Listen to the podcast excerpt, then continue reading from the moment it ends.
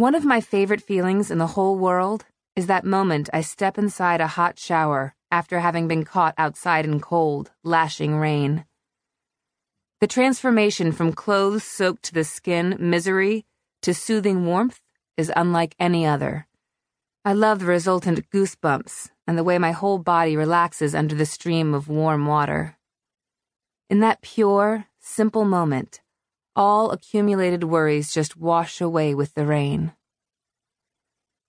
The moment I met Cooper Lawson felt exactly like that hot shower after a very long, cold storm.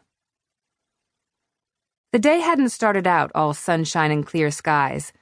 It was a little gray outside, and there were definite clouds, but I still hadn't been prepared for the sudden deluge of rain that flooded from the heavens as I was walking along the boardwalk in the seaside city of Hartwell. My eyes darted for the closest available shelter, and I dashed toward it. A closed bar that had an awning.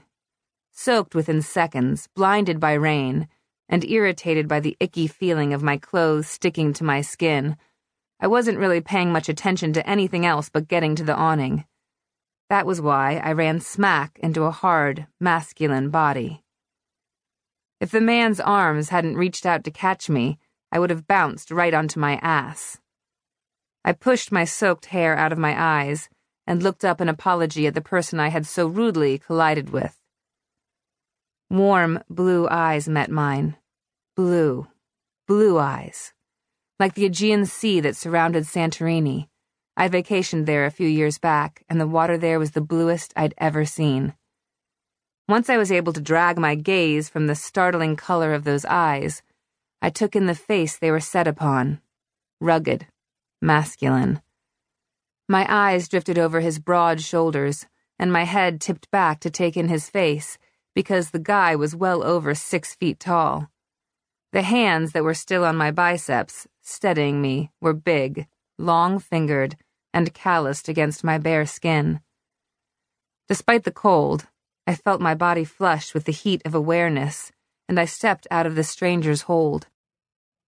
Sorry, I said slicking my wet hair back, grinning apologetically. That rain came out of nowhere. He gave a brief nod as he pushed his wet, dark hair back from his forehead. The blue flannel shirt he wore over a white t shirt was soaked through, too, and I suddenly found myself staring at the way the t shirt clung to his torso. There wasn't an ounce of fat on him. I thought I heard a chortle of laughter, and my eyes flew to his face, startled and horrified at the thought of being caught ogling. There was no smirk or smile on his lips, however, although there was definitely amusement in those magnificent eyes of his. Without saying a word, he reached out for the door to the quaint building and pushed. The door swung open, and he stepped inside what was an empty and decidedly closed bar. Oh. Okay for some, I thought, staring glumly out at the way the rain pounded the boardwalk turning the boards slick and slippery. I wondered how long I'd be stuck there.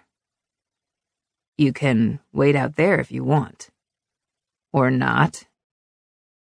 The deep voice brought my head back around. The blue eyed, rugged flannel guy was staring at me. I peered past him at the empty bar, unsure if he was allowed to be in there. Are you sure it's all right?